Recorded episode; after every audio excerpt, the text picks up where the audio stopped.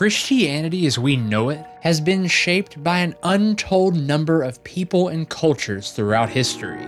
Much like how limestone is slowly washed away to create stunning, natural works of art, so too has our faith been shaped by the acts of others that, for better or worse, are forever held captive in the structures of religion. Sadly, Many of these aspects of our faith have long been swept off by the current of time, but if we look close enough, we can still see the unique thumbprint they leave behind. Join me, Cody Johnston, as we travel upstream into the depths of Christian history to better understand the people that have influenced our faith. But let me warn you, the journey might leave you with more questions than answers.